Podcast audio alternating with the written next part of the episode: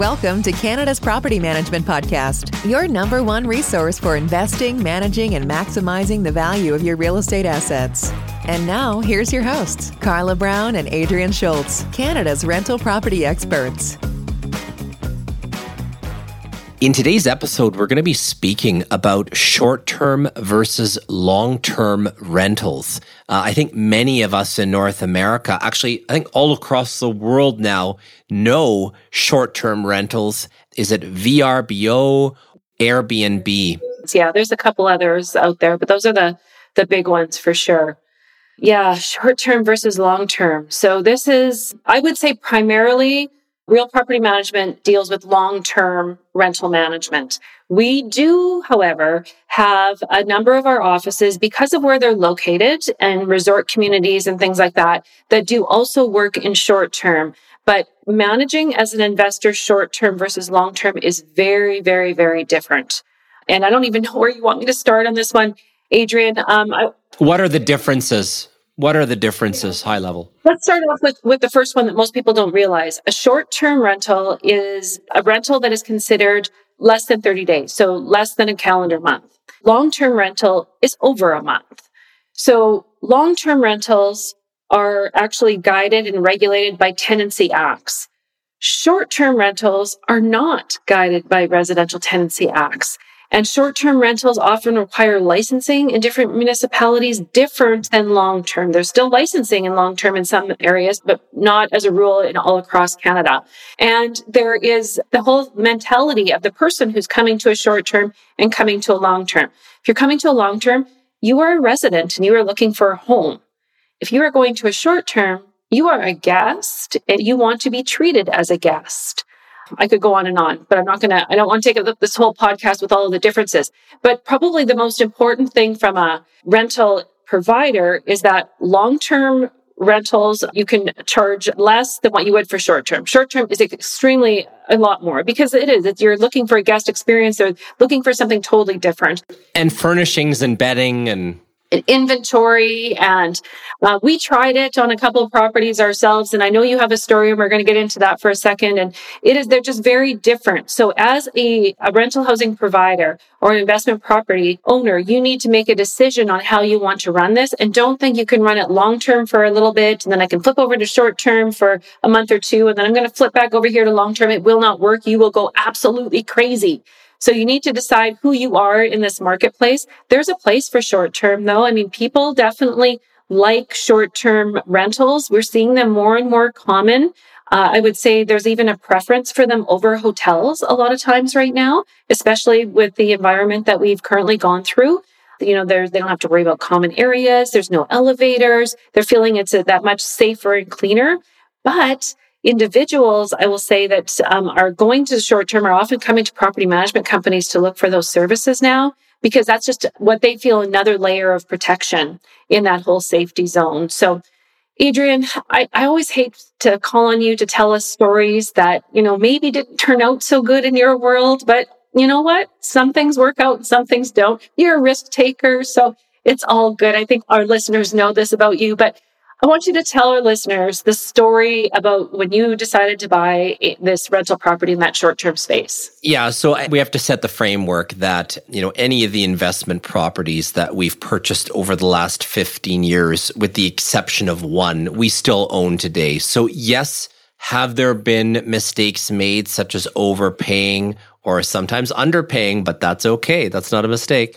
There's learning experiences from all of this.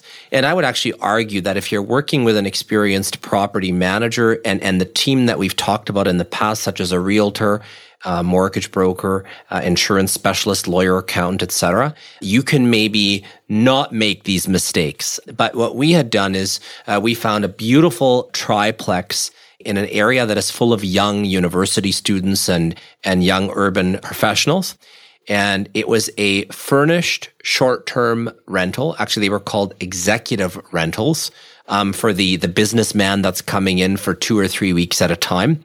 And the rents at that investment property were more than double of what a long-term rental property would be.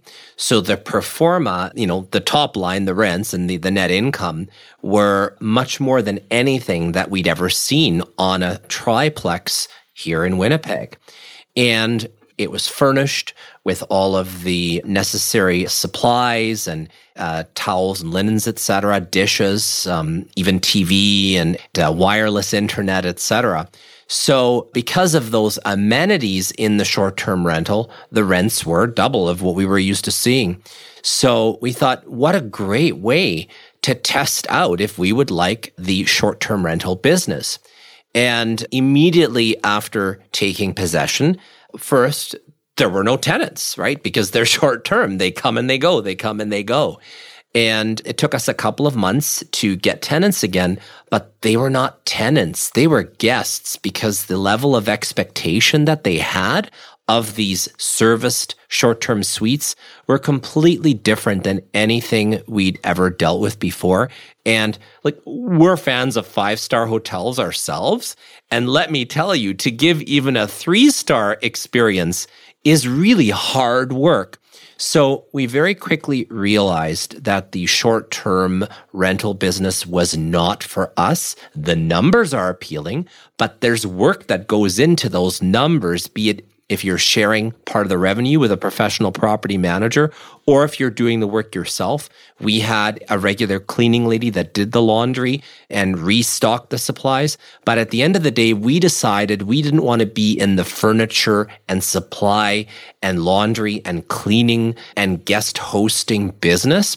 We thought that our wheelhouse really was quality rentals in good areas at fair prices and manage them well and have a good resident experience. And for us, that meant that what we had paid for that triplex, furnished triplex, was probably $100,000 more than what we would have paid for the typical triplex long term rental.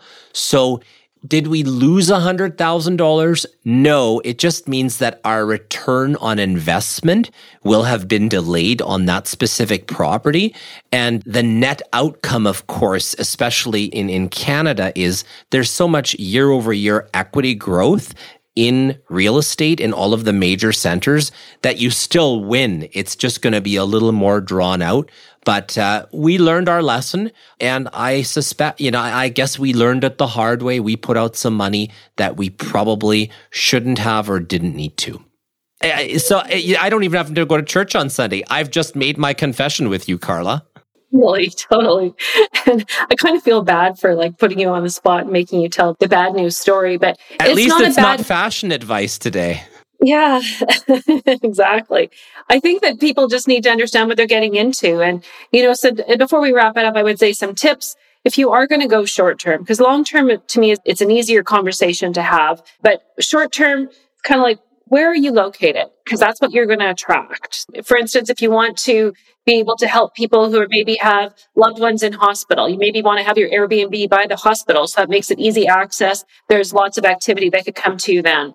If people are only booking on Friday night and Saturday night, you can be sure that you're probably going to have a party there. So just be aware. There's a lot of online booking apps and software that you can use to make the process a little bit easier for you. Having systems and processes in place is going to be key in order to make this one run smooth. Because although you're getting that extra money, which is again kind of that shiny thing or one of those shiny things that investors will look at, there's a lot of work and stuff that needs to go into that. So work to me is money, whether it's you doing it or somebody else doing it. So you just need to kind of weigh all of that out and and then make your decision because there's definitely a place for them but it's just it is very different so try not to like commingle them too much because otherwise it just won't work well that uh, really is real property management Thanks for listening to Canada's Property Management Podcast. If you like this episode, please subscribe and give us a rating, which will help us reach more listeners. Until next time, connect with us on social media and online at realpm.ca.